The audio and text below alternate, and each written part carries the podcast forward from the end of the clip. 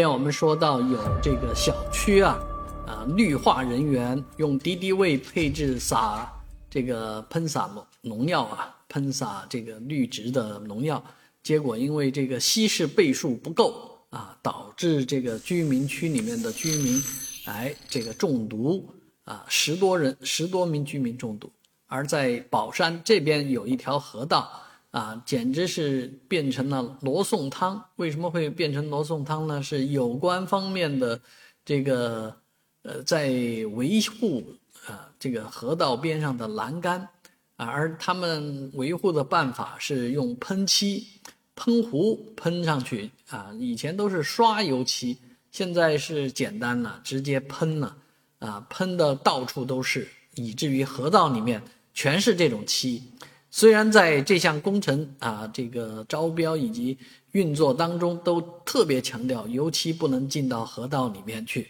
啊，不能呃乱喷乱溅，但是